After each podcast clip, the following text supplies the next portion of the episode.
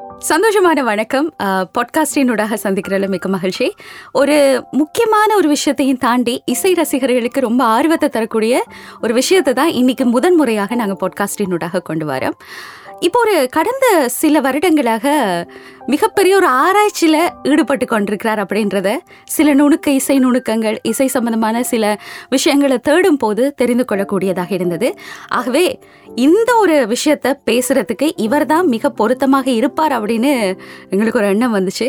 அப்படின்னு தான் நினைக்கிறேன் கஜமோகன். நீங்க நினைக்கிறீங்க மக்கள் நினைப்பாங்களோ தெரியாது. கட்டாயம் மக்கள் நினைப்பாங்க. ஏன்னா ஆராய்ச்சி- நீங்க சொல் சொன்னதுக்கு பிறகு நீங்க சொல்லி முடிச்சதுக்கு பிறகு அந்த விடக்கூடிய பெருமூச்சுல நிறைய பேர் நினைப்பாங்க. சொல்லி முடிச்சோன்னு அவங்களுக்கு கொடுத்துருவோம். ஆனா அந்த ஆராய்ச்சின்றது அஹ், ஒரு ஒரு ஒரு புதிய அதை நாங்கள் விளங்கப்படுத்தணும். இந்த தமிழ்ல எப்படி என்ன? இப்போ நாங்கள் ஒன்று இனம் காண்றோம். இனம் காணுதல்.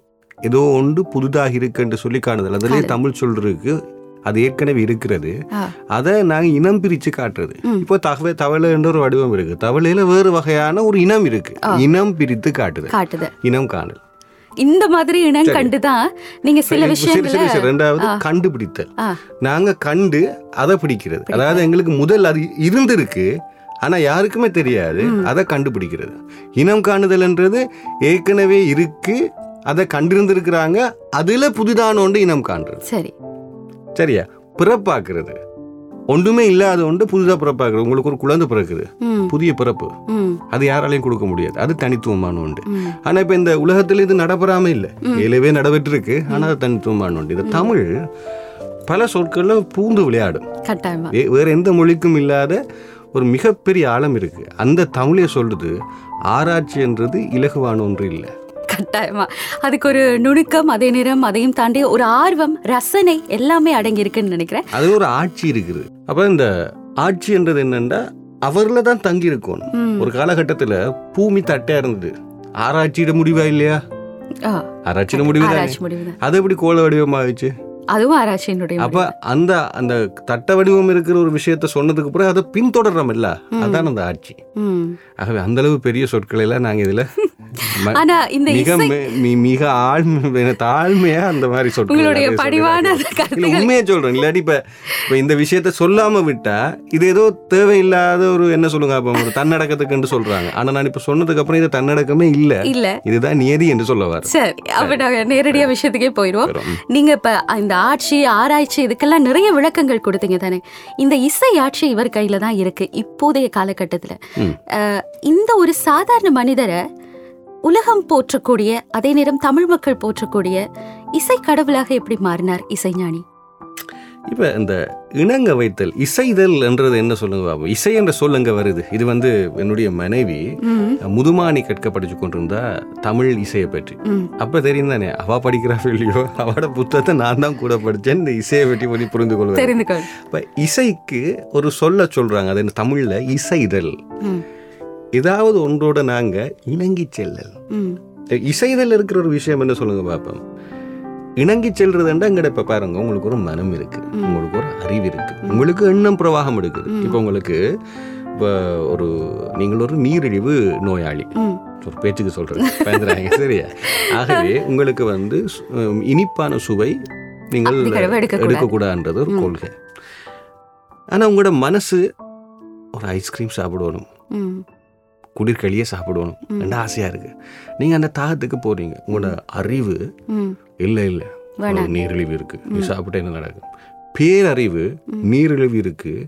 நீரிழிவையும் தாண்டி அது எப்படி ஒரு ஒரு சாதாரணமாக நீங்கள் எடுக்கிற கலோரிஸ் உங்களுக்கு எப்படி அந்த மண்ணீரலால் இன்சுலின் மூலமாக சுரக்க முடியாது என்று காட்டுறது. சரியா? ஞானம். சரியா? இதெல்லாம் நடக்கும்னு எனக்கு தெரியும். அதுக்கு மாற்றீடாக செய்யக்கூடிய புதுமையை கொடுக்குறது. ஏனண்டா இன்று அதுதான் நாங்கள் சொல்ல போன சுகர்லெஸ் சுகர் ஃப்ரீ. இப்போ புதுதாக நீங்கள் பார்த்தீங்கன்னா அன்னாசியை கண்டுபிடிச்சிருக்கிறாங்க. ஆ, அப்படிக்கான எக்கச்சக்கமான விஷயம் இருக்கு. குறைக்கக்கூடிய வகையும் இருக்கு. இனிப்பான குறைக்கக்கூடிய பொருளும் நீங்க உட்கொள்ளலாம். இது ஞானத்தின் மூலமா கிடைக்கும் இப்போ நீங்க கேட்டவர்களுடைய பேர் என்ன? இசைஞானி. அதுக்கான விட அதுதான். மிக எளிமையா சொல்லலாம். அப்ப இந்த இசைதல் என்றது என்னன்னா புரிந்து கொள்ளாமல் இணங்குதல். இப்போ இணங்குதல் என்றா இப்போ நீங்க எனக்கு சொல்றீங்க. இணங்குதல் என்ற சொல்ல பாருங்க நீங்க என்ன கேட்குறீங்க நான் அழகா அண்ணா நான் நன்னாண்டு போட்டும் பயப்படாங்க கணவர் பார்த்தாலும் பிரச்சனை இல்லை. சரியா? அழகா அண்ணன் ஆ. இப்போ நான் கேட்டேன் நான் இணங்கணும். நீங்க சொல்ற கூட்டுக்கு இணங்கணும். அப்ப ஏதோ ஒரு வழிவகையில இருந்து இணக்கத்தை நான் சொல்லுவோம். அழகு. ஏனெண்டா இந்த மனசுக்குள்ள போய் அந்த கருத்தொற்றுமை எனக்கு வந்து ஏற்றுக்கொள்கிறது என்று சொல்வது. திருப்பி கேட்கலாம் எதுல? என்ன பொறுத்த மட்டும் உங்களோட பழக்க வழக்கங்கள் மனதிலையும் பேரழகு. இது இன்னும் ஆழமா போய் சொல்றது. சொல்றது. இசைதல்ன்றது இந்த அறிவு நுணுக்கத்துக்கு சென்று தரம் பிரித்து பார்க்காது. இங்க இங்க தான் அந்த தமிழ் விளையாடுது. ம். இசைதல்ன்றது நீங்க கேட்டோன்னே ஈர்ப்பின் அடிப்படையில ஃபெனட்டிசன் ஈர்ப்பின் அடிப்படையில இயல்பாவே கல சங்கமிக்கிறது. அப்போ ஒரு விஷயம் கேட்குதுன்னு சொன்னா அதில் நீங்க இயல்பா போறது. அப்ப என்ன நடக்குன்னு சொன்னா உங்களோட அறிவு அப்படியே அந்த தளத்தை விவரிச்சு பார்க்காது. உங்களோட மனசு என்னன்னு தெரியாது காதுக்களால் கேட்குற ஒரு விஷயத்த மனது நிறைக்குது. மனது நிறைஞ்சோன்னு அந்த ஆத்ம திருப்திக்கு அறிவு வழிவிடுது ஆத்ம திருப்திக்கு அறிவு வழிவிடுது. அந்த அறிவு வழிவிட்டோன்னே தெரியாம நீங்க இசைய ஆரம்பிச்சிடுறீங்க ம். கரையிறது அதுதான் நீங்க பாருங்க குரான் சொல்லுகிறது இசை ஹராம் என்று. ஏனென்றால் அந்த காலகட்டத்தில் தெரியாம கரைந்து தவறான வழிக்கு போகக்கூடாது என்பதற்குத்தான். சரி நான் சொல்றது புரிகிறதா? ஆகவே தெரிந்து கரைய வேண்டும் என்பது அதனுடைய நியதி. அதை நாங்கள் தவறு சொல்ல முடியாது. ஆனால் இங்கே இசை தெரியாமல் கரைகிறது. தெரியாமல் கரைகிறதுக்கு என்னன்னா உங்களுக்கு தெரியாத உங்களுக்கு புரியாத அலைவரிசைகள் நீங்கள் சிறு வயதிலிருந்து எதை நீங்கள் உணர்ந்து கொள்கிறீர்களோ அந்த உணர்வான அலைவரிசைகள் உங்களுக்குள்ள சேமித்து வைக்கப்படுகிறது. இயல்பா ஒரு விஷயம் சொல்றேன். ம்.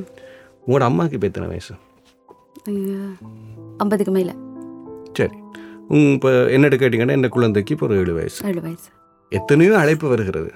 எனது தாயும் எனது குழந்தையும் தனது குரலை பதிவு செய்யும் போது அழைப்பில் ஏதோ ஒரு ஈர்ப்பு கிடைக்கிறது. அந்த ஈர்ப்பில் நாங்கள் எப்போதும் அறிவை பயன்படுத்தி பேசுறதுமா? இல்ல. ஆன்மாவை கரைய விடுறோம். இதுதான் இந்த இசைன்ற. புரிகிறதா? அப்போ இந்த அலைவரிசையினுடைய சேமிப்புகள் அத்தனையையும் தரம் பிரித்து பார்த்து இவை இந்த இந்த உணர்வுகளுக்கான அலைவரிசை. இந்த அலைவரிசையை நாங்கள் பதிவு செய்யும் போதுதான் அது இயங்குகிறது. இப்போ நீங்க சொன்ன அந்த காலகட்டத்துல அது சாத்தியப்பட்டு இருக்கும் படும்.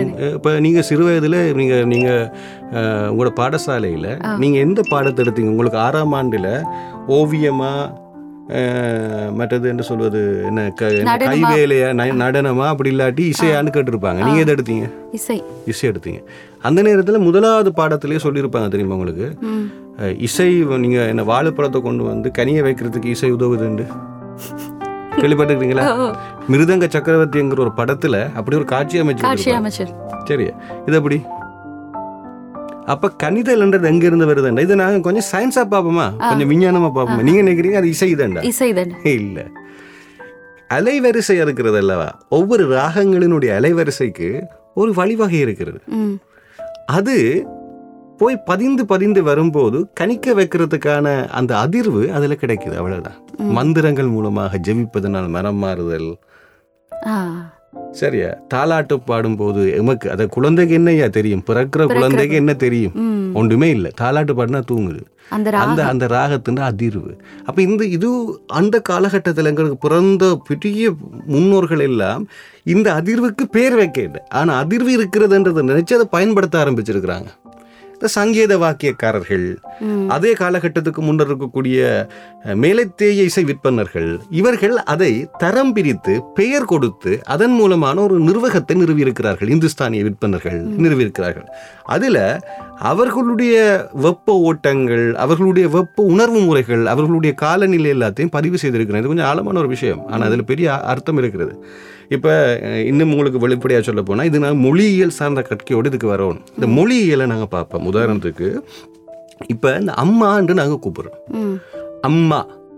இந்த உண்மையாகவே இந்த அம்மா தான் எல்லாத்துக்குமான மூலம். சாதாரணமாக பாருங்க. மா மம். மமா. மது பா அப்பா பாத பப்பா. இவை எல்லாம் ஒன்றா தான் வருகிறது. ஏனென்றா ஒரு குழந்தைன்ற முதல் அசைவு மா. அத ஆ உ உம் ஆ என்று பல பல சத்த வடிகத்தில் தரம் பிரித்திருக்கிறது தமிழ். தமிழ். மிகுதியெல்லாம் மா மாம் என்று வருகிறது. பாருங்க நீங்க. அழுத்தம். ஏன் அந்த அழுத்தம் வருகிறதுன்னு எப்போ வச்சுக்கிறீங்களா நீங்க எப்பயாச்சும் கேட்டிருக்கிறீங்களா? இங்க ஆரம்பத்திலேருந்து தமிழாக்கள் மட்டும் அம்மாங்கிறாங்க. மான்றாங்க மாமன்றாங்கன்ட்டு. ஆ. மொம்மன்ட்டு எங்க பேசுவாங்க? வெளிநாடுகள்ல. ஏன் பேசுறாங்க? அந்த குளிருக்குள்ள ஆ சொல்ல இயலுமா ஒரு குழந்தைக்கு. வாய்க்குல வச்சு தான் சொல்ல முடியும். மம். மம். புரிகிறதா உங்களுக்கு? இது மாதிரி தான். நீங்கள் சாதாரணமாக நீங்கள் ஒரு ரஷ்யன் மொழியையோ அல்லது சேர்பிய மொழியோ நீங்கள் பேசினா சொல்வார்கள். வாய் திறக்காமல் பேசுதல். அதே போன்று அரபையும் தமிழையும் அரேபியாவினுடைய அரபு மொழியையும் தமிழையும் எடுத்துக்கொள்ளாக இருந்தால் முதல்ல அரபை பற்றி சொல்லணும். அரபு என்ற அந்த அரபு சொல்லுக்கான பொருள் என்ன தெரியுமா?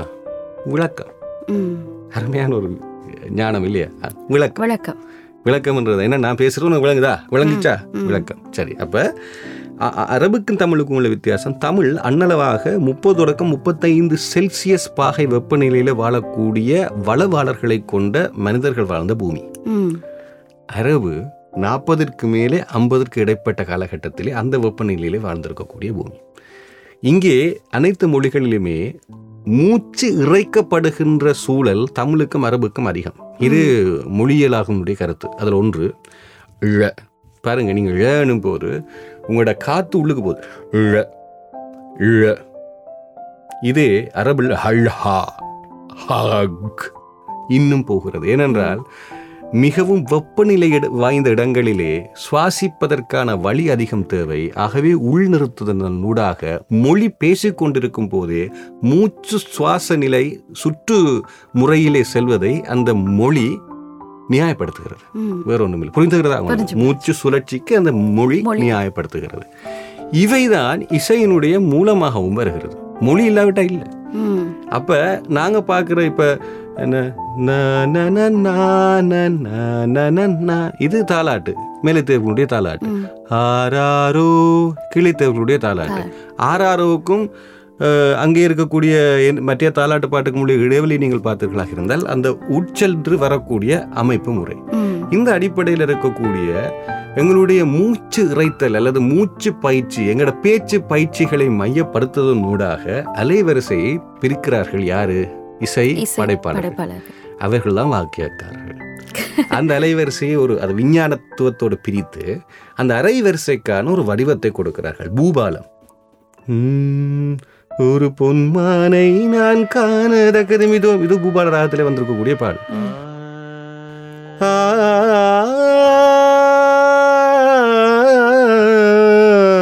இது காலை வ- வ- அப்படி நீங்க நீ கண்ணை மூடிக்கொண்டு பார்த்தா அப்படியே சூரியன். உதிக்கிறது மாதிரி இருக்கும். ஏனெண்டா அந்த நேரத்தில் கூட மூச்சு எப்படி வரும்? யோசிங்க. அந்த ராகத்தை கேளுங்க. சீரா வரும். சீரா வரும். சரியா? மழை வரே இல்லை. அமிர்தவஷ்ணி ராகத்தை யோசிச்சு பாருங்க. மழை வாரத்துக்கான தேவையா இருக்கு ஏக்கமா இருக்கும். நீலாம்பரியை யோசிச்சு பாருங்க. தூங்க வைக்க. தூங்க வைக்கும். ஆகவே உங்களோட மூச்சு முறையின் அடிப்படையில் அந்த ஸ்வரவரிசையை பிரித்து ஏன் ஸ்வரவரிசையை பிரிக்கிறாங்க? இதில் இன்னொரு விஷயம் இருக்கு. இந்த சந்தம்ன்றது என்னன்னு சொல்லுங்க. அப்போ தாளக்கட்டு. சாதாரணமாக வறுமை தான் எங்களுக்கு இருக்கு. ஆனா கஜமோகன் இப்ப நீங்க சொல்ற மாதிரி இது எல்லா விஷயமும் நம்ம ஏற்றுக்கொள்ளலாம். ஆனா இது ஒரு திரைப்படம் சார்ந்து அந்த திரைப்படங்களுக்கு வந்த பாடல்களை எப்படி அவர் வந்து இந்த மாதிரி ஒரு கேட்டகரிக்குள்ள கொண்டு வந்தாரு? இப்படிதான் பிரிக்கணும் இது அப்படின்னு பிரிக்கிறதுக்கு கேட்டகரிக்கு வரும்போது இன்னொரு ரெண்டு படிமுறை உங்களுக்கு சொன்னோன்னு தான் அது புரியும். நான் சொல்லாட்டி. நடுவுல இருந்து வந்த மாதிரி போயிடும் ஒன்றும் செய்யல. நான் யோசிச்சு. பார்த்து கஷ்டப்பட்டு தான் அதை சொல்றேன். டக்குன்னு எனக்கு இடையில இந்த கேள்வி வந்துட்டு. அப்ப இது வந்து இந்த தரம் பிரிக்கப்பட்டிருக்கு இதுல இருந்து முதல்ல இந்த சந்தத்தை நாங்க யோசிக்கணும். இப்ப சந்தம் என்ன? இப்ப சாதாரண பாருங்க வெறுமை இருக்கு. அப்படி இல்லாட்டி சத்தம் இருக்கு. இது சத்தம் வெறுமை. இந்த ரெண்டுக்கும் இடைப்பட்டதான் சார்.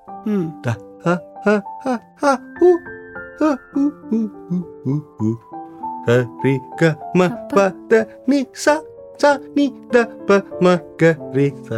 இதுதானே? இதுல நடுவுக்குள்ள இருக்கக்கூடிய இந்த ஏழு விஷயங்கள் ஏழு தான் எங்களுக்கு போக முடியும். இல்ல. இதை பதிவு செஞ்சு இதை பதிவு செய்துட்டாங்க. இதுதான் ஆராய்ச்சி. ஆட்சி ஆயிட்டு. இப்ப நீங்க கேட்கக்கூடாது திருப்பி ஏன் எட்டாக இல்ல? அஞ்சாக இல்ல. அது ஏற்றுக்கொள்ளப்பட்டாச்சு. இப்ப அந்த ஏற்றுக்கொள்ளுதலுக்குள்ள நாங்க வாரோம். இப்ப அந்த ஏற்றுக்கொள்ளுதை நாங்க இணங்கி இருக்கிறோம் இப்ப எங்கட பிரைன் எங்கட பிறந்த காலத்திலேருந்து இன்றைக்கு வட்டும் நகர்ந்து வந்த மனித சமூகம் அந்த ஏழு படுமுறையை ஏற்றுக்கொண்டுட்டு. இப்போ நீங்கள் அதுலேருந்து விலகல அது புதுசாக கண்டுபிடிச்சா வெளியில். அதை வேறு வகையாக தரம் பிரிக்கணும். நடுவுக்குள்ள வர சில சந்தங்களை போட்டு வேற மாதிரி போட்டு வேற வேறு. த ரி க நீ சா சா நீ க ரி சா. இது ஒரு ஏழுக்குள்ளேயே வேற எல்லாத்தையும் மாதிரி கொண்டு மாத்து. வருது இது எந்த சுவாச முறைக்கான எந்த உணர்ச்சியை தூண்டுறதுக்காக அமைஞ்சிருக்குன்றதை ஆராய்ச்சி செய்யணும். அந்த ராகத்தை ஒன்றையும் தரம் பிரிக்கணும். இது இருக்கு இது இருக்குன்னு போடினோம் ம். இதுக்கு பிறகு அந்த வாக்கியக்காரர்களுடைய அனைத்து படிமங்களும் இறைவனுக்கு சமர்ப்பிக்கணும். ஏன்னா அவர்கள் இறைவனுடைய எண்ணங்களாக வரையணும். இவர்கள் எல்லாம் யாரு? இசையமைப்பாளர்கள். இசை இத்தனையும் கண்டுபிடித்தவர்கள் வேறு யாரும் அல்ல சைவ அந்தணர்கள். இதை நாங்கள் ஏற்றுக்கொள்ள வேண்டும். ம். அந்தணர்கள் தான் சரம் பிரித்து. உண்மையாகவே கர்நாடகம் என்பது மிகவும் ஆதியான இசை என்பது அர்த்தம். அதுக்கு முதல் நீங்க இசை இல்லையான்னு கேட்கக்கூடாது. இருந்திருக்கு. ஆனா தரம் பிரிச்ச காலகட்டத்துக்கு வரணும். அப்படின்னு இன்னொரு கேள்வி. உலகத்தின் மூத்த மொழி தமிழ்ன்றான் தமிழ் வர முத வேற பாஷை இருக்கு இல்லையா? அதாவது சங் சங்கதியில பேச இல்லையா. கலகலையில பேச இல்லையா? தமிழ்ன்ற பொருள் வந்ததுக்கு பிறகு தான் படைக்கிறோம் அது அது முதல்ல வந்தேன்னு சொல்றோம். அவ்வளோ அதை மாதிரி தான் இசை. சரி. அப்ப இது வந்ததுக்கு அப்புறம் இவர்கள் என்ன செய்கிறார்கள்? இதை தரம் பிரித்து கொடுத்து இறைவனுக்கு பாடுகிறார்கள். இறைவனுக்கு பாடும்போது அடுத்த சந்ததியினர். அதை கேட்கும்போது ஓஹோ இந்த பாடல் இந்த ராகம். மகாகணபதி ஆ இது இந்த ராகம். நல்லா இருக்கிறது. சரியா? பிறகு மாயமால கௌல சங்கீத உருப்படிகள் கற்றுக்கொள்வதற்கான பாடம். வர்ணம் மோகனம். நின்னு கோரி. வர்ணம். அது நீங்க வர்ணம்னு சொல்றீங்க. ஆனா அது பாடு வரும். சரியா வர்ணம். இப்படி சங்கீத வாக்கியக்காரர்கள் பிறகு சர சர ஞானத்தை பயிற்றுக் கொள்றதுக்கு ஜதீஸ்வரம் சர ஸ்வர ஜதி என்றெல்லாம் கொடுத்து அது அவங்களோட அபியாசத்துல முதல் வருகிறது. என்னன்னா அந்த டெக்னாலஜியை நீங்க தெரிந்து புரிஞ்சு கொள்றதுக்கு. அதுக்கப்புறம் தாளம் உருவாக்குறாங்க. அப்ப இந்த ஜதி இந்த சந்தம்ன்றது இந்த கட்டுக்கு இந்த கால கட்டுக்கோப்புக்குள்ள விழுகிற சத்தம் தான் சந்தம். இப்படி பிரிச்சு கொடுத்துட்டாங்க. இது ஏற்கனவே இருக்கு. இதே மாதிரி வேறு வேறு வேறு திசைகள்ல இருக்கக்கூடிய மனித சமூகம் அவர்களுடைய தட்ப வெப்ப சூழலை மையம் கொண்டு அதற்கேற்ற சந்த நடைய இதே மாதிரி தரம் பிரிக்கணும் ஒவ்வொரு காலகட்டத்துல. இப்ப புரிஞ்சா உங்களுக்கு? இதுதான் இந்துஸ்தானி இதான் என்ன, மேலை தேச மே இதெல்லாம் வேறு வேறு இது வேறு வேறு வேறு இசைகளும் இருக்கிறது. ஆதிக்குடிகளுக்கும் இசை இருக்கிறது அதுவும் ஒரு வகையான இசைதான் இசைதான். இவையெல்லாம் அவையருடைய தட்பவெப்ப சூழல்களை உருவாக்குறாங்க இப்போ உதாரணத்துக்கு சொல்ல போனீங்கன்னா இப்போ இப்போ நீங்கள் ஒரு ஒரு இப்போ நாங்கள் எது ஓஃப்ன்ட்டு சொல்கிறோமோ ஓஃப் நோட்ன்ட்டு சொல்கிறோமோ அந்த நோட்டே அரேபிய இசையாக இருக்கும். அதுவும் என்ன இந்தியாவினுடைய இசையும் சேர்ந்ததாக இந்துஸ்தானி இசையாக புதுசாக மாறி இருக்கும் இதெல்லாம் கால ஓட்டத்தினுடைய தனித்துவமாக இருக்கும். அப்போ இதே எல்லாம் எந்த உணர்வுக்கு எப்போ பொருந்துறதுன்றத தொடர்ந்து கேட்டு கேட்டு தனக்கு பயில வேண்டிய அவசியம் இருந்திருக்கும். இப்போ உங்களுக்கு நான் சொல்ல வர்றது என்னன்னு புரிஞ்சிருக்கும். எங்க கேட்டுக்கொண்டிருக்கக்கூடிய மக்களுக்கும் புரிஞ்சிருக்கு இதுதான் விஷயம். இந்த விஷயத்துக்குள்ள தன்னை அர்ப்பணிக்கிறதுக்கான சூழல் ஒருத்தருக்கு கிடைக்கும். இப்போ நான் பாடசாலையில் எங்கேயும் பேசினதில்லை. இப்போ எனக்கு சுவாமிஜி ஒருத்தர் வர்றாருன்னு சொன்னார்? சுவாமிஜி ரமண சைத்தன்ய அவர்கள் என்னுடைய பாடசாலையினுடைய ஒரு சிறப்பு விருந்தினர் வரார். என்ன பேசுங்க சரஸ்வதி பூசை கண்ட எல்லாரும் சுவாமிஜின்னு சொன்னால் நான் என்ன நான் நினைச்சு கொள்றது சுவாமி ஜி அவர்கள் என்று. எனக்கு சுவாமி ஜி என்ற ஒரு அடைமொழி என்றே தெரியாது. ஜி தான் அவர்கிட்ட பேர். இப்படிப்பட்ட ஒரு முட்டாளாக இருந்த காலகட்டத்தில் இருந்திருக்கிறேன். பாட பாடசாலையிலிருந்து பேசக்கூடிய பல விற்பனர்கள் பெரிய ஒலி ஒலிப்படிவாளர்களாக ஒலிபரப்பாளர்களாக பெரிய பேச்சாளர் வந்திருக்கிறார்கள். எனக்கு மொழிக்கும் சம்மந்தமே இல்லை. இசையும் இல்லை கேள்வி ஞானம். சினிமா பாட்டு மடியில் இருப்பார் அவ்வளோ காலப்போக்கில் எப்படி இந்த மொழியை வாசிப்பதற்கும் உணர்ந்து கொள்வதற்கும் பெற்றுக்கொள்வதற்கும் சொற்பிரயோகங்களை உள்வாங்கிக் கொள்வதற்கும் எப்படி பயிற்சி வருகிறது என்றால் காலகட்டத்துக்கு பின்னர் பாடசாலை காலகட்டத்துக்கு பின்னர் ஏதோ ஒரு வாய்ப்புக்காக நாடும் போது வாய்ப்புக்காக எனக்கு கிடைத்த ஒரு சவாலுக்கு தான் நான் நடத்தேன் அந்த சவால் தான் கொண்டு வருகிறது. இது வாழ்க்கையில கிடைச்சு. இப்போ நீங்க பிறந்தோன்னு கிடைக்குதா? இல்ல. எங்களை வாழ்க்கை போக்குல கிடைக்குது. பிரணீதாவை நீங்க போய் கண்ணாடியில பார்த்தாலும் உங்களுக்கும் அப்படியான ஒரு பேச்சு ஒரு கதை இருக்கு. ம். இதே போன்றுதான் இளையராஜாவினுடைய வாழ்க்கையும் அவருக்கு சவாலை கொடுத்துரு பிறந்தோன்னே அவர் இசையமைப்பாளர் இசைப்படைப்பாளர் அப்படியெல்லாம் சும்மா நாங்கள் எழுத இயலாது. சின்ன வயசுலேருந்து அவருக்கு ஒரு கனவு வரலாம். அதெல்லாம் பிற- பிறகு. இப்போ நாங்கள் இந்த புத்தோட்ட கனவு கனவுல வந்து வெள்ளை யானை வந்துச்சு. தாமரப்பூ வந்துச்சுன்னு சொல்லுவோம். அதாவது ஒவ்வொருவனுடைய அஹ், என்ன நிறைவு நடை நடைபெற்ற போது அவர்கள் மிக பெரியவர்களாக கணிக்கப்படும் போது அவர்களுடைய வாழ்வியல் தத்துவங்களை நாங்கள் பேசுவோம். நீங்களும் ஒரு நாள் பெரியவரான உங்களோட வாழ்வியல் தத்துவம் நாங்கள் பேச வேண்டிய. இதான் யதார்த்தம். அந்த அந்த பொய்மை என்ற தேடல்களுக்குள்ள நாங்கள் போகாமல் யதார்த்த தேடல்களுக்கு நாங்கள் போய் போய் பார்த்து அதாவது நாங்கள் சொல்லுவோம் இந்த பகுத்தறிந்து தெரிய கொள் கொண்டு வேண்டுமாக இருந்தால் அவரது சூழல். ம். பண்ணைப்புறம் என்கின்ற இடம். அதில் அவருக்கு கிடைச்ச வரம் என்னென்ற? ஒரு விஷயம் புரிஞ்சு கொள்ளணும் உலகத்திலேயே மிக உயர்ந்த இடத்தில் இருக்கக்கூடிய பொட்டானிக்கல். சரியா? என்ன சொல்ல பொட்டானிக்கல் தமிழில் என்ன? தாவரவியல் பூங்கா. சரியா? எது? என்று கேட்டா இலங்கையில் இருக்கிற ஹக்கலை. அது கேள்விப்பட்டிருக்கிறீங்களா. உலகத்திலேயே அது பெரிய இடத்துல. ஏன்? ஆனா எவரெஸ்ட் வந்து எண்ணாயிரத்தி எண்ணூற்றி நாற்பது மீட்டர் உயரம். இலங்கையில் இருக்கிற பிதுரு தலாகடர் உச்சமே ஆயிரத்தி அறுநூற்றி எண்பது என்னமோ ஆயிரத்தி எண்ணூறு ரெண்டாயிரத்தி எழுநூறு மீட்டர் மட்டும்தான் இருக்கு. அது எண்ணாயிரத்தி எண்ணூற்றி நாற்பது மீட்டர். அப்பே நீங்க கேட்கலாமே ஒரு கேள்வி.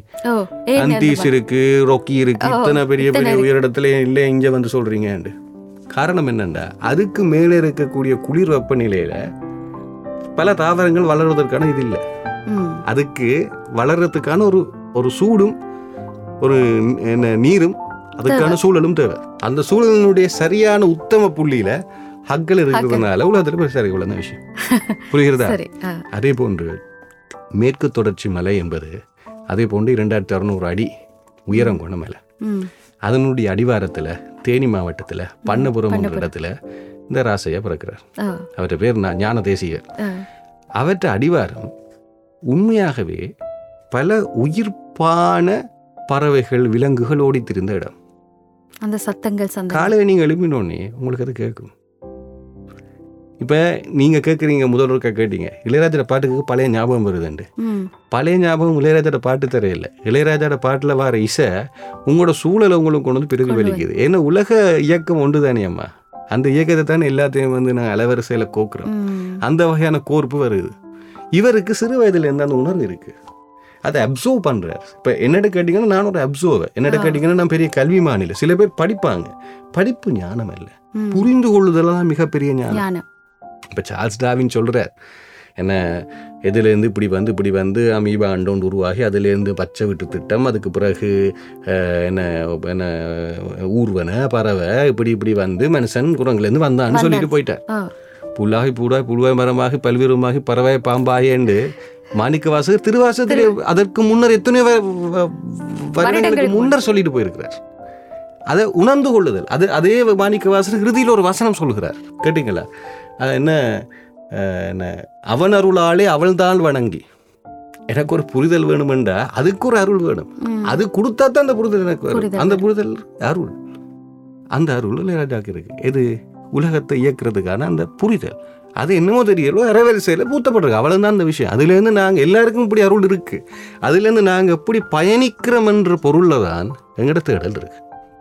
இங்கே தான் இந்த ஒருத்தட்ட வாழ்வியல் தத்துவங்களும் பிரி வைக்கப்பட்டிருக்கு புரிகிறவங்க இது ஒரு அப்ப இது ஒரு எளிய விதமான ஒரு இசை கிராமிய இசை மனதுக்குள் ஊடுருவக்கூடிய ஒரு விஷயத்தை தான் அவர் ஆரம்பித்திருக்கிறார்னு சொல்லுவார் எவ்வளவு பெரிய குற்றச்சாட்டு பிரணீத் பிரணீதா நீங்க சொல்றது? ஏன் சொல்லுங்க பாப்போம் எளிய இசைதானம்மா மிக ஆழமான இசை. ஆழமான இசை.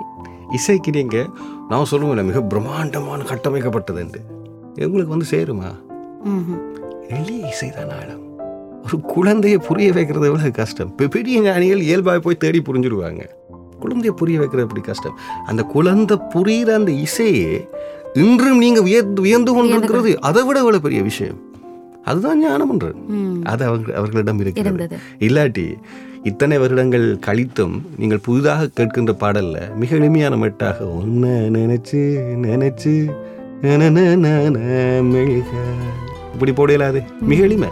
ஆனா அதுக்கு பின்னால போடுற கோர்ப்பு அதை உள்ளுக்கு கொண்டு வர்றதுக்கு அதாவது பீட்டை நான் சொல்லுவேன் அந்த தாளத்தை பயன்படுத்தாம இசைக்கருவிகளை தாள முறைகளுக்குள்ள கொண்டு முதல்ல நான் சொன்னேன் சந்த முறைகளுக்கு கொண்டு. வர ஒரு உக்தி உண்டு. இப்போ இதெல்லாம் நான் சொன்னா அது டீட்டெயிலாக போய் கேட்கணும். இப்போ இளையராஜாவோட பாடல்களை கேட்பதற்கு பல படுமுறைகள் இருக்கிறது. நாங்கள் வெறுமனே நாங்கள் இப்போ மட்டு போடையில அது இப்போ. வந்த நிலாவத்தான் நான் கையில பிடிச்சேன். இப்படி கேட்க முடியாது. இதுல எத்தனை எத்தனை தட்டுக்களுக்குள்ள வயலின் பின்னால போறது? வயலினுக்கு கொடுக்கப்பட்டு இருக்கக்கூடிய இசை நோட் இசை அந்த என்ன நோட்டுக்கு என்ன சொல்லுவோம் தமிழ்ல?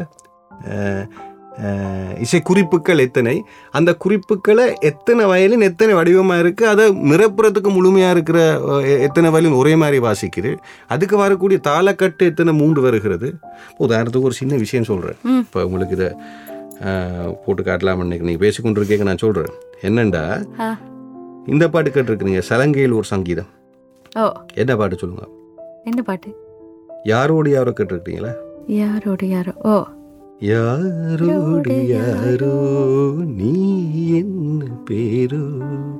இதில் நான் இந்த பாட்டை ஒருக்கா சும்மா போட்டு காட்டுறேன். சரியா. இதில் இருக்க ஒரு சிறப்பு அம்சத்தை சொல்கிறேன் இது நான் முதல்ல கேட்டேன். எனக்கு தெரியல. இசைஞானியோட இசையை கேட்க ஆரம்பிக்கும் போது கேட்ட முதல் பாடலா இது? இல்லை இல்லை இது பல தடவை. இதுதான் பாட்டு. ரைட்டா? இது இயல்பாக வருது இந்த பாட்டு. இப்போ இதே பாட்டை ம். தொடக்கத்துல இருந்து கேட்போம். இது வந்து பாட்டுன்ற தொடக்கம். இப்போ இது எப்படி தொடங்கும் தெரியுமா?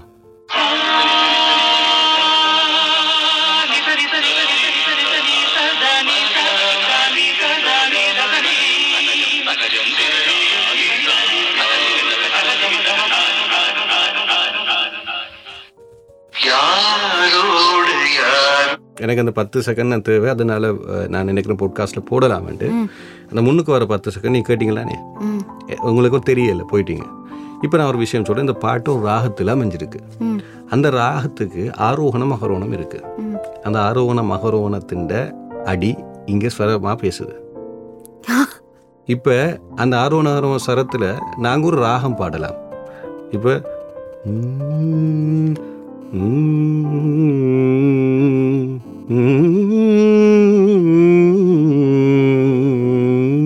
இது ஒரு ராகம்.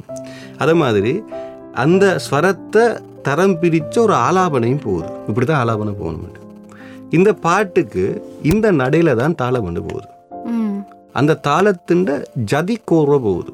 ஏன்னா இந்த திரைப்படத்துல இந்த நாயகன் ஒரு நடன ஆஸ் நடன மங்கையை தான் விரும்புறா. ம். அதை சலங்கை கேட்குது அந்த சலையிலே சலங்கைக்கான ஜதி. அந்த ஜதி எந்த ஜதின்னா இந்த பாட்டு பின்னால போக போற தாளத்தின் ஜதிக்கட்டு. இத்தனையும் ஒரு சேர கொடுக்கப்பட்ட ஒரு சின்ன சவால். நீங்க யோசிச்சிருக்கவே மாட்டீங்க. இதை ஒருத்தர் செய்யறதுக்கு ஒரு நாள் போகும். அதைத்தான் நீங்கள் கேட்ட அந்த பத்து செகண்ட் முதல் நீங்கள் கேட்டது. இனிமேல் அந்த பாடலை கேட்கும்போது நேர்களே நீங்களே அந்த பாட்டை கேட்கும்போது பாருங்க நான் சொன்னேன் சரியாட்டு. இப்படி இப்படி இப்படி நிறைய சங்கதிகள் நமக்கு. தெரியாம இருக்கு. இப்ப ஏன் நீங்க கேக்குறீங்க இப்ப நாற்பத்தி ரெண்டு வயசுக்கு பிறகுதான் நான் இதை வந்து பேசுறேன்னா இருந்தா? உண்மையாகவே. நான் சிறு வயதிலே ஒவ்வொரு இசையமைப்பாளர்களுக்கு தான் அதிகப்படியான ஒரு விசிறியாக இருந்திருக்கேன். எனக்கு ஏஆர் ரோமான் என்பது இந்த மனதில் மிகப்பெரிய ஒரு மேடை ஏனென்றா அவரது இசை பாடல் எனக்கு இல்லாம விட்டிருந்தா நான் எனது பாடசாலை காலகட்டத்தில் இந்த பாட்டு பாடியிருக்க மாட்டேன். பாட்டு பாடினோன்னு வந்த கைதட்டில் வந்த ஒரு ஏக்கம்தான் இன்றைக்கு வரைக்கும் கொண்டு வந்திருக்கு. அப்போ எனக்கு முதல் காரணி யாருன்னு கேட்டால் அவர் தான் அவர்கிட்ட பா அதனால தான் என்னவில் என்னவே பாடு.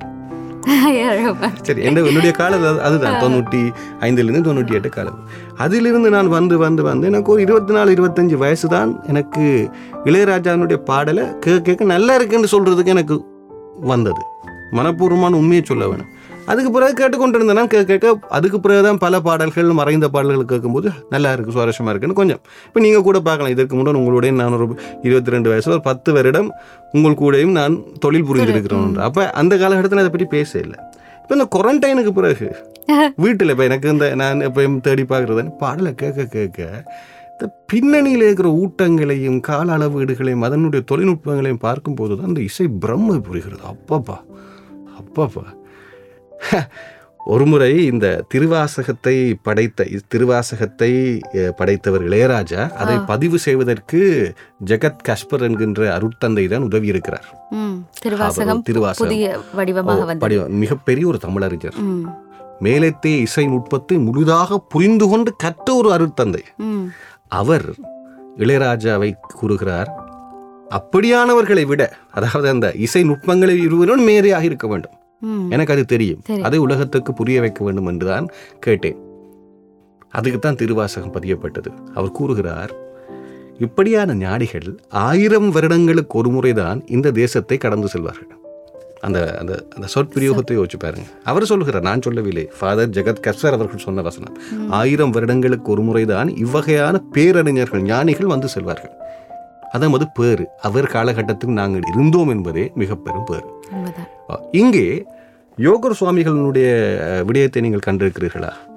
அவர்கள் இருந்த காலகட்டத்தை இருந்த காலகட்டத்திலே யோகர் சுவாமிகள் செல்லப்ப சுவாமிகள் குடை சுவாமிகள் என்று யாழ்ப்பாணத்திலும் நல்லூரில் சூழல் இருந்தவர்கள் திருவண்ணாமலையில் இருக்கக்கூடிய ஞானிகள் இவர்களிடம் நீங்கள் போய் பேச முடியுமா. திட்டுவார்கள் அடிப்பார்கள் ஆகவே தனிப்பட்ட சூழலை நான் எடுத்துக்கொள்வதிலே தயங்குகிறேன். எனது கடமை ஊடகவியலாக இருப்பது. நான் ஊடகவியலாக இருந்துவிட்டு வெளியிலேயே சென்றவுடன் நான் நல்லவனாக நடிப்பதல்ல. அதனால் எனக்கு அது தேவையில்லை. அதை நீங்கள் அந்த மாதிரியான எண்ணக்கருவோடு நிகழ்ச்சிகள் கேட்டால் தயவு செய்து மறந்து விடுங்கள். நான் அதை பற்றி பேசவில்லை. ஒருவருடைய தனிப்பட்ட நல்லவர் கெட்டவர் என்ற வி- பிம்பத்தை நான் இங்கே பேசி நான் முன்வரவில்லை. அவர் படைத்த படைப்புகளினுடைய ஆழங்களை பற்றியும் ஏனென்றால் இன்று நாங்கள் இதுவரையும் பே- படித்துக் கொண்டு வருகின்ற பல விடயங்களிலே அவர் யார் என்று எங்களுக்கு தெரியவே தெரியாது. ஆயிரம் வருடங்களுக்கு ஆரியப்பட்டா பற்றி படிக்கிறோம். சரியா? இப்ப சைஃபரை கண்டுபிடிக்கப்பட்ட மிகப்பெரும் ஞானியை பற்றி படிக்கிறோம். சரியா? இன்றைக்கு டெஸ்லாவை பற்றி டெஸ்லா அதாவது மிகப்பெரிய நுட்பங்களை கொண்டு போற இருக்கக்கூடிய ஒருத்தரை பற்றி படிக்கிறோம். தனிப்பட்ட தேவைகளை படிக்கல. அவர் கொண்டு வந்திருக்கக்கூடிய கொள்கைகளை தான் நாங்கள் கொண்டு செல்றோம்.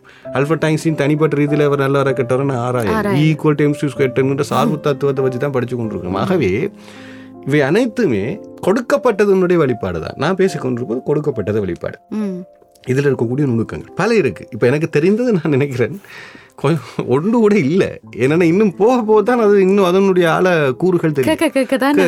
உதாரணத்துக்கு நீங்கள் ஒரு தாலாட்டு பாட்டை நீங்கள் எப்படி யோசிப்பீங்க? சா- சாதாரணமா தாலாட்டு பாட்டு எப்படி வரும்? அது ரொம்ப இலகுவா ம். அப்படின்ற மாதிரி தான். கண்ணே கண்மணியே கண்ணுரங்கு இந்த. மாதிரி தான் வரணும். ஒரு தாலாட்டு பாட்டை. ஒரு வன்மையான முறையில் படைக்க முடியுமா? இல்ல. அது அதை நாங்க வந்து ஏற்றுக்கொள்றதுக்கும் யோசிப்போம்ல. ஆனா நீங்க அதை ஏற்றுக்கொண்டு கடந்து புரிந்து புரிந்து. கொண்டாடி இருந்திருக்கிறீர்கள். ஆனா உங்களுக்கு தெரியாது.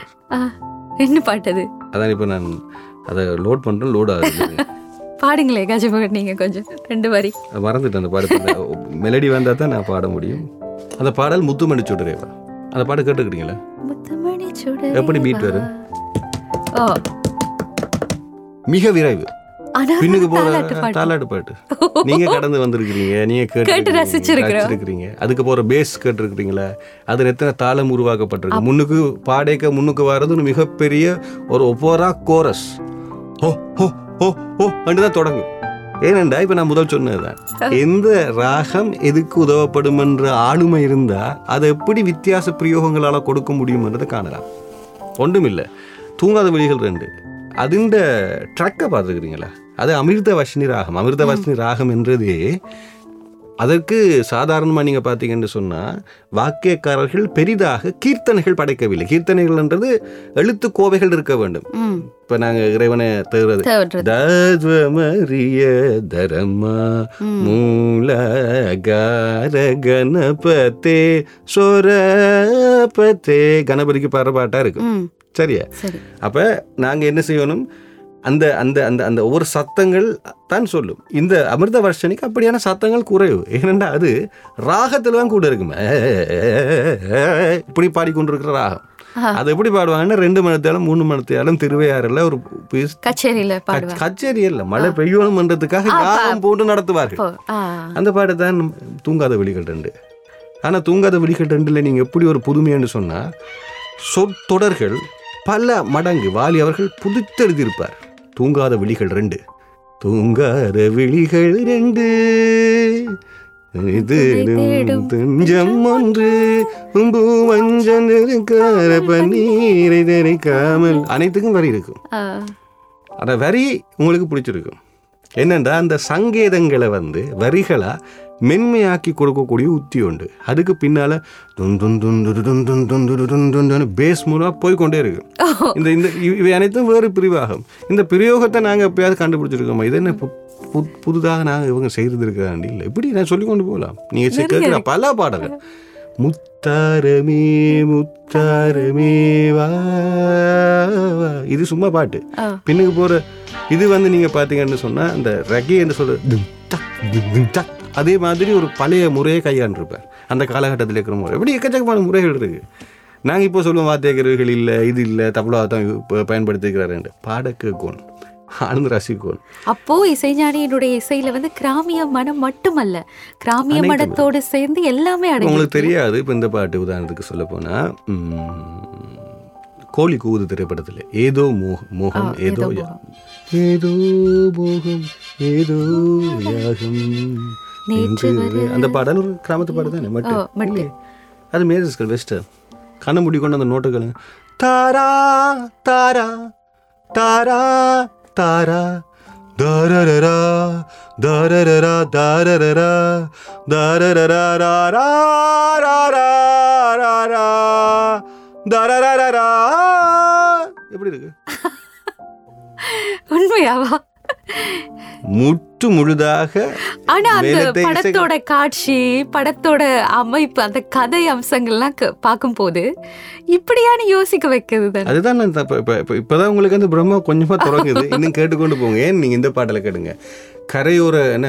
கடலோர கடலோர கவிதைகள். அந்த படத்துல கொடியில மல்லிகைப்பூ மயக்குதே மானே பொறுக்கவா பறிக்கவா தவிக்கிறேன் நானே. தரரரி தாரரே. தரரரி இப்படி போகும் இந்த பாட்டில் இன்டர்லூட் வரும். அந்த இன்டர்லூட் அந்த அந்த இன்டர்லூட்னு சொல்றது நடு இசை. நடேசை முற்று முழுதா மேலத்தைய நடு இசை. மேலத்தைய நோட் டேங் டேங் டேங் டேங் அதிலெல்லாம் புதுதாக வந்திருக்க இசைக்கருவிகள் உத்த நுட்பத்தை பயன் உச்ச நுட்பத்தை பயன்படுத்தி சத்தம் எல்லாம் அதாக தான் இருக்கு. இப்போ நாங்கள் அந்த அந்த கீபோர்ட் மாதிரி டிஜிட்டல் இருக்கிற அந்த இழுத்து ப்ளே பண்ணுறதெல்லாம் இருக்குது டெக்னோ அந்த விஷயம் அதில் பயன்படுத்தப்பட்டிருக்கு. ரெண்டாவது பிஜிஎம்ல பயன்படுத்தப்பட்டிருக்கு. ஆனால் நீங்கள் கிராமத்து மனத்துலேருந்து வெளியில் போக மாட்டீங்க. அது என்னன்னு சொன்னா அங்கே தான் அந்த ஞானம் இதுக்கு பயன்படுத்துகின்ற தமிழ் இசை ராகம் என்ன? அதாவது கர்நாடக தமிழ் இசைக்கு ராகம் என்ற அடிப்படையில் தமிழ் இசைக்கு பண் இருக்கிறது. அப்போ பண் சிறு வயதிலிருந்தே தெரிந்திருக்கணும். அது நாங்கள் பாடல் சின்ன பாடலை படிச்சிருந்திருக்கணும். அந்த பண்ணை எங்களோட கர்நாடக இசைன்னு அடிப்படையை கொண்டு வரும் பண்ணுன்னு சொல்லும்போது இப்போது நான் சொல்லுவேன் பண்ணுன்றது ஒரு மெட்டு அமைப்புக்குள்ள வரக்கூடிய விஷயம் நான் திரு தேவாரம் பாடைகள்லாம் பாடியிருக்கிறேன் அது திருப்பி ரிப்பீட் ஆகும் அது கிராமத்து பாடல்களையும் இருக்குது கத்தரி தோட்டத்து மத்தியிலே நின்று காவல் புரிகின்ற சேவகா நின்று காவல் புரிகின்ற சேவகா இது வந்து ஒரு மட்டுக்கு வரும் தரர தரர தரர தரர தரர தரர தரர இது ஒரு ராகத்துல கர்நாடகத்துல இருக்கும் ம்.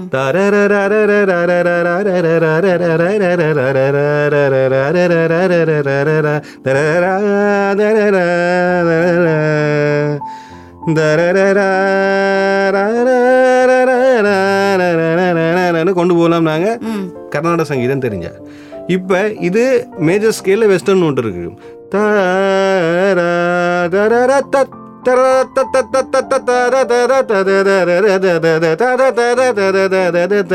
கத்தரி தோட்டத்து மத்தியில். இது வந்து இப்ப நான் இளையராஜாவை புரிஞ்சு கொள்றதன் மூலமாக காட்டி கொடுத்த ஒரு சின்ன உத்தி. இத்தனையும் ஒன்றா சேர்ந்து அந்த காட்சிக்கு அந்த உணர்வுக்கு அது என்ன பிரதிபலிப்புக்கு திரையில கொண்டு வரும். எப்படி அவருக்கு வந்து சாத்தியப்பட்டது இந்த ஒரு விஷயத்த? அவருடைய இசைக்குழுவோட சேர்ந்து பயணம். பயணம். ஏதாவது ஒரு விஷயம் இருந்திருக்கு அவர் சிறு வயதிலிருந்து ஹார்மோனிய பெட்டியை தொடுறதுக்கு முக்கியிருக்கிறார். அண்ணாக்காரர் அவரே சொல்லியிருக்கிறார் அந்த என்ன- அந்த இதை எடுத்து மொழியில் அடிப்பாராம் தொடாதேன்ட்டு. அதை ஏங்கி ஏங்கி ஏங்கி இல்லாத நேரத்தில் ப்ளே பண்ணி ப்ளே பண்ணி பார்த்துருக்கிறார். அவர் ப்ளே பண்ணி பார்க்க அவர் ஏதாவது காட்சிக்கும் உத்திக்கும் தேவைக்கு ப்ளே பண்ணல இது என்னன்றதை தேடி தான் ப்ளே பண்ணியிருப்பார். அதில் நல்லா இருக்குங்கிறத நோட் பண்ணியிருப்பார். அந்த நல்லா இருக்கிறத ஆத்மார்த்தமாக உணர ஆரம்பிச்சிருப்பார். இவ்வளோதான் விஷயம். அந்த உணர்ச்சியினுடைய ஆரம்பம் அவரை தவிர்க்க வச்சிருக்கு. அண்ணாக்களோட போய் கொண்டிருக்கேன் ஏன்? அப்போ நீங்கள் அடுத்த கேள்வி கேட்கலாம். இவரே எப்படி என்ன பாவலர் வெதராஜன் எப்படி இருந்திருக்கணும். நேரங்கட பிரசாந்த் ஓஹோ. நல்ல கேள்வி. ஆனா அவர் எழுச்சி பாடல்களுக்கு மாத்திரம் தான் அவர் அந்த ஹார்மோனி பெட்டியை பயன்படுத்தினவர். ஏனென்றா அவர் யாரு? கம்யூனிஸ்ட். கம்யூனிஸ்ட். கம்யூனிஸ்ட் சிந்தனையை வெளியில கொண்டு வருது அப்ப எழுச்சி பாட்டு ஒரே எண்ணத்துக்குலாம் இருக்கும். இவர் இல்ல. இவர் ஏதோ ஒன்று உணர்ந்திருக்கிறார். அதுக்கு பிறகுதான் பிறகு நீங்க சொல்ல பார்த்தா முப்பத்தி மூன்று வயது முப்பத்தொன்று முப்பத்தி மூன்று வயது அவருக்கு இசையமைக்கிறதுக்கு வாய்ப்பு கிடைக்கல. சரி இப்ப நீங்க வந்து சொல்ற மாதிரி கஜமோகன் இசைஞானி எப்படி அவரோட இசைக்குழுவுக்குள்ள தன்னோட மனசுல உள்ளதை கொண்டு போய் சேர்த்திருப்பாரு இல்ல இசைக்குழுக்குள்ள கொண்டு போயில அதுக்கு பிறகு பல வித்வான்கள்ட்ட படிக்க போயிருக்கிறார். தன்ராஜ் என்று சொல்லப்படும் மிகப்பெரிய வெஸ்டர்ன் மாஸ்டர்ட்டு படிக்க போயிருக்கிறார். அதுக்கு பிறகு கர்நாடக சங்கீதம் முற்றுமுழுதா படிக்க போயிருக்கிறார். பிறகு பியானோ கிட்டார் ரெண்டுக்கும் ட்ரினிட்டியில் வேண்டியிருக்கிறார். என்ன விருதுகள். இதை விட ஜிவி வெங்க ஜி பி வெங்கடேஷ் இப்படியான பல இசையமைப்பாளர்களுக்கு உதவியாளராக தொழில் புரித்துட்டு இருக்கிறார் கன்னட இசையமைப்பாளர். இப்படி பல அந்த நேரத்தில் வந்து மிகச்சிறந்த படைப்பாளிகளான கண்ணதாசன் போன்றவர்களை பார்த்துருக்கிறார். தமிழும் குறிப்பாக நீங்கள் சொன்னது போல் தேனி மதுரை மாவட்டத்தில் தமிழ் இயல்பாகவே கோயில்கள் இருக்கிற ஒலிபரப்பிலிருந்து ஆரம்பிக்கப்பட்டிருக்கும் சிறு வயதிலிருந்து. சவுந்தரராஜன் சீர்காழி கோவிந்தராஜன் போன்றோர் உடலுக்குள்ளே இருந்திருப்பார்கள். ஆகவே இவையெல்லாம் புகுத்தப்பட்டதும் அந்த கிராமத்து அந்த அவர் மிக தாழ்ந்த ஒரு ஒரு என்ன குலத்திலிருந்து வெளிவந்ததனால் அவர்களுடைய புறக்கணிப்பு அவருடைய ஆக்ரோஷம் அதை மக்கள் சொல்ற விஷயம் அதை அவர்கள் ஊர் பாடலாக வெளிப்படுத்தியது. அதன் பின்னர் அவர்கள் தோட்டத்துக்கு செல்லும் போது கிராமிய மெட்டு கலந்த பாடல்களை பாடும்போது கேட்ட கேள்வி இவை அத்தனையும் தாண்டி திருப்பி ஒரு பன்னிரெண்டு பதிமூன்று வருஷம் சென்னையில் வந்து தன்ராஜ் மாஸ்டர்ஸ் வெஸ்டர்ன் படிக்கிற நேரம் டோட்டல் வெஸ்டர்ன். அந்த நேரத்தில் தேடி எடுத்த பழைய வெஸ்டர்ன் பாடல்கள் கோர்வைகள் இவை எல்லாம் அவருடைய வாழ்வியல் கண்ணோட்டத்தில் ஆயிரத்தி தொள்ளாயிரத்தி எழுபத்தி மூன்றாம் ஆண்டு இஎம் ஹனீஃபா அவர்களை நாகூர் ஹனீஃபா அவர்களை கண்டு ஒரு பாடல் தென் தென்றலே நபி வரும் செய்தி தெரியுமா? ஒரு பாடல் உண்டு தென்றலே என்று தொடங்குகிற பாடல். எழுபத்தி மூன்றாம் ஆண்டு பதிவு செய்திருக்கிற பாவ பாவலர் பிரதர்ஸ் இசைக்குழுவால நாகூர் ஹனீஃபா அவர்களுக்கு. அது மிகச்சிறந்த ஒரு பாடல். அப்படி தெய்வீகமாக இருக்கும். சரியா? இப்படியாக பலரை தேடி தேடி தேடி போய் கொண்டிருக்கும் போது தான் எஸ்பி பாலசுப்ரமணியம் அவர்களுடைய ஒரு சின்ன வாய்ப்பு கிடைச்சு. அவர் அஹ், த- தன்னுடைய தான் பாடுற பாடல்களுக்கு எங்கள் இசைக்குழு வர முடியுமாண்டு இவர்கள் போய் கேட்டுக்க அங்கே மரம் கேட்டுக்க அங்கே மரம் சொல்லுவார். அதன் பின்னர் போய் இவர்களுடைய திறமையை பார்த்து அவர் பாடியக்க அதுக்கு பிறகு எஸ்பி பாலசுப்ரமணியம் கூட இளையராஜா அழைத்து சென்று கொண்டிருக்கிறார். இப்படியான அந்த பயணம் இருக்கிறது அல்லவா? இப்போ நான் சொல்ல வேண்டிய அவசியம் இல்லை. அந்த பயணத்துக்கு அவ்வளோ வந்துட்டேன் அதுதான் நீங்க பாருங்க. முதல்ல அன்னக்கிளி. அதுக்கு பிறகு ஒரு ஆறு படம் ஆயிரத்தி தொள்ளாயிரத்தி ஆறாம் ஆண்டு படிவத்தினது. நீங்க பார்க்கலாம். விக்கிபீடியால இருக்கு. அது நான் இப்போ இந்த சாதாரணமா இந்த தொழில்நுட்பம் முன்னேறினாலும் இதெல்லாம் தனித்தனியும் சொல்ல தேவை சொல்ல தேவையில்லை. தெரியும். எழுபத்தி ஏழாம் ஆண்டு பாடல்கள் எழுபத்தி எட்டாம் ஆண்டு பாடல்கள். முதல் சிவப்பு ரோஜாக்கள் படம் வருது. பதினாறு வயதிலே பாட்டு கிடைக்குது. இளையராஜாக்கு யாரு, இவரோட முதல் முதலாக பணியாற்றுறது பாரதி அதுல செந்தூர பூவே செந்தூர பூவே அதுலயே ஒரு புது உத்தியை கொண்டு வந்துட்டார். ஒருவர் இப்ப உங்களை வந்து இசைக்க வைக்கணும் சொன்ன ம்.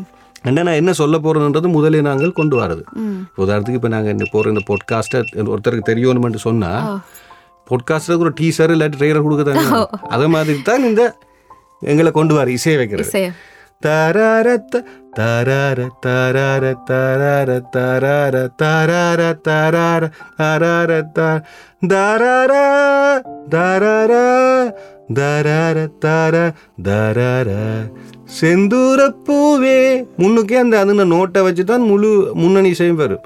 நீங்க அப்போ ரெடி ஆயிருவீங்க அந்த பாட்டு பாட்டை அந்த உத்தியை கொண்டு வர இந்த உத்தி எல்லாம் ஒஃபாரா அதாவது நான் சொல்லுவேன் இந்த சிம்பனி அதுகள்ல இருந்து கையாளப்பட்ட உண்டு. இது ஜேம்ஸ் வசந்தன் அவர்கள் தான் தனது இதுல கொடுத்துப்பட்டு அதுல இருந்தா நானும் புறக்கினேன் தேடல இதை விட கூடுதல் வந்து QFR என்று சொல்லி சுப சுபஸ்ரீ தணிகாசலம் என்று சொல்லப்படுகின்ற ஒரு ஈவெண்ட் கோஆர்டினேட்டர் அவர் பல இசையமைப்பாளர் செஞ்ச ஒரு பல இசை படைப்புகளை செஞ்ச ஒரு பெண்மணி. அவர்கள் சொன்ன விடயங்கள் பல. ஏனென்றால் அவர் பெரிய- மிகப்பெரிய மேதைகளை எல்லாம் சந்திக்கும் போது அவர்களிடமிருந்து தகவல் எடுத்து பல. இப்படி பல தகவலை வச்சு தான் உங்களுக்கு நான் சொல்றேன். இப்ப இது நானும் தேடி தேடி தான் எடுக்கிறேன். இப்படியான உத்தி அப்போ வருது அதுக்கு பிறகு எல்லோரும் சொல்கிறார்கள் இவர் கிராமத்தீசையை முன்னிறுத்தி முதலாவது இந்த அன்னக்கிளி படம் வாரத்துக்கு பத்மா சுப்பிரமணியனுடைய பணியும் மிக பெருசு. அவரும் சேர்ந்துதான் இந்த பா- படைப்புக்கு உபயோகிக்கப்படுற மிகப்பெரிய நடன மேதை. அங்கிருந்து சென்று அந்த தட்டு வாக்கம் இதுகள் எல்லாத்தையும் படித்துத்தான் அந்த இடத்துல மச்சான பாத்தீங்களா பாடல்கள் எல்லாம் கொடுத்துருக்கிறார்கள். இதெல்லாம் மச்சான பாத்தீங்களா அன்னக்கிளி உன்னை தேடுது எல்லாம் தரரி கிராமத்துல பாடப்பட்ட பாடல்களினுடைய மீள்மட்டு உருவாக்கத்தை நான் சொன்ன மாதிரி அப்டேட் பண்றது. இசை மூலமா கொண்டு வருது அந்த ஞானத்தை வச்சு கொண்டு வருது இப்படியாக கொண்டு வந்தது. நீங்க பாத்தீங்கன்னா சிகப்பு ரோஜாக்கள்ல ஒரு மிகப்பெரிய புதுமை செஞ்சிருப்பார். முழுக்க வெஸ்டர் அஞ்சு பாட்டு. கூடுதலா? அதாவது அது நீங்க அதுன்ற ரீ ரெக்கார்டிங்ல இருந்து எல்லாம் தனி வெஸ்டர் அங்கதான் தனராஜ் ஐயா அவர்களுடைய கலையை அவர் உள்வாங்குறார். அதுக்கு பிறகு நீங்க பாருங்க இளையராஜாவோட பாடல்கள் எல்லாம் இந்த வெஸ்டர்ன். கிராமத்து எல்லாம் மிக்ஸ் ஆகி வேறொரு ஜோனல்ல போய் கொண்டிருக்கும். இப்போவும் அது அதிமுதிர்ச்சியில் அவர் பல படைப்புகளை தாரார். நாங்க இன்றைக்கு தான் இப்ப இருந்து எழுபத்தேழு எழுபத்தெட்டு எண்பதுகளில் வந்த பாடல்கள் சொல்றதுக்கு இப்பதான் எங்களுக்கு தகுதி கிடைச்சிருக்கு. நான் நினைக்கல எங்களுக்கு இந்த பிறப்பு போதும். இப்போ அவர் படைக்கிற படைப்பினுடைய உள்ளிருக்கைகளை பற்றி ஆராயறதுக்கான ஆளும் எங்களுக்கு வருமென்று தெரியல அது கூட பலர் சொல்லும்போது அதை நாங்கள் புரிய வைக்கலாம் ஏன் நாங்கள் இதை இதை தாரமெண்டா ஒரு என்னட்டு நீங்கள் கேட்டீங்கண்டா பிரணீதா. ஒரு வள்ளுவன் கம்பன் இளங்கோ பாரதி இப்படியாக வந்திருக்கக்கூடிய அதி உன்னத மகான்களுக்குள்ள இளையராஜாவை நீங்கள் தவிர்க்க இயலாது நான் அதை சொல்கிறேன்றதை நீங்கள் எழுதி வச்சுக்கொள்ளுங்க. இன்றைக்கு நாங்கள் ஒரு மனிதனாக வாழ்ந்து கொண்டிருக்கிறதாக தவிர்த்தாலும் அவருடைய வாழ்வியல் முடிவடைந்த காலகட்டத்தின் பின்னர் உணர்ந்து கொள்வோம் அவர் அவர் அந்தளவு தகுதி படைத்தவர் என்பதை நாங்கள் நிச்சயம் புரிந்து கொள்வோம் ஆகவே இந்த நூற்றாண்டிலே நாங்கள் வாழ்ந்து கொண்டிருக்கிற காலகட்டத்திலே தமிழ் என்கின்ற பரப்புக்குள்ளே உன்னதமாக இருக்கக்கூடிய ஒரு ஒருவர் என்றால் அது இசைஞானி இளையராஜா தான். கட்டாயமாக நிறைய விஷயங்கள் ஆழமாக இவ்வளவு இருக்கா அப்படின்றதெல்லாம் நம்ம சிந்திக்க வச்ச மாதிரி அதே மாதிரி தான் எங்களுடைய கேட்டுக்கொண்டிருந்த மக்களுக்கு இருந்திருக்கும்னு நினைக்கிறேன். இனி ஒவ்வொரு பாட்டையும் கேட்கும் போது அந்த நுணுக்கத்தோடையும் எங்கெங்க அவர் என்னென்ன பயன்படுத்தி இருக்கிறார் அப்படின்ற ஒரு ஆர்வத்தோடையும் கேட்பாங்கன்னு நினைக்கிறேன். ஏன்னா இப்படி யாருமே வந்து எங்கேயுமே பாடல்கள் பற்றின விளக்கங்களை நிறைய பேர் சொல்லியிருப்பாங்க.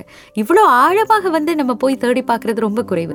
கேட்டுட்டு அப்படியே போறது தானே அது இருக்கிறது. ஆழமா ஒன்றும் இல்லை. நாங்க தேட இல்ல. தேடலும் பெரிய விஷயம். நாங்க பார்க்கல. புரியல தான். தேடல்ன்றது இன்னும் பெரிய விஷயம். புரியல இது புரிஞ்சபடியா சொல்றோம். ரெண்டு விஷயம் உண்டு. ஒன்று புரியுது. அதுக்கு முதல்ல வந்து கேட்க தோணுது. கேட்கறதுக்கான தேவை என்னன்றதை தேட புரியுது. அதை சொல்றதுக்கும் மொழி இருக்கு. இவ்வளவுதான் விஷயம். அதனால இங்க முன்னுக்கு நாங்க சொல்லிட்டோம். எல்லாருக்கும் இதை விட தெரிந்தவர்கள் சொல்ல முடியாமல் இருப்பார்கள். சரியா மொழியும் தெரியாமல் நுணுக்கமும் புரியாமல் இந்த இசைக்குள்ளே இருக்கக்கூடிய அதிமாயாஜால விற்பனத்தை உணர்ந்து அதற்காக கண்ணீரை கரைய வைத்துக் கொண்டிருக்கிற ஏதோ ஒரு கோடியில் இருக்கக்கூடிய ஒரு சாதாரணமானவர் நாங்கள் சொல்வதை விட மிகப்பெரிய பிரவாகத்தூள் வாங்கி கொண்டிருக்கிறார். அந்த பிரவாகத்துக்கு முன்னாடி நாங்கள் பேசுறது ஒன்றுமே இல்லை.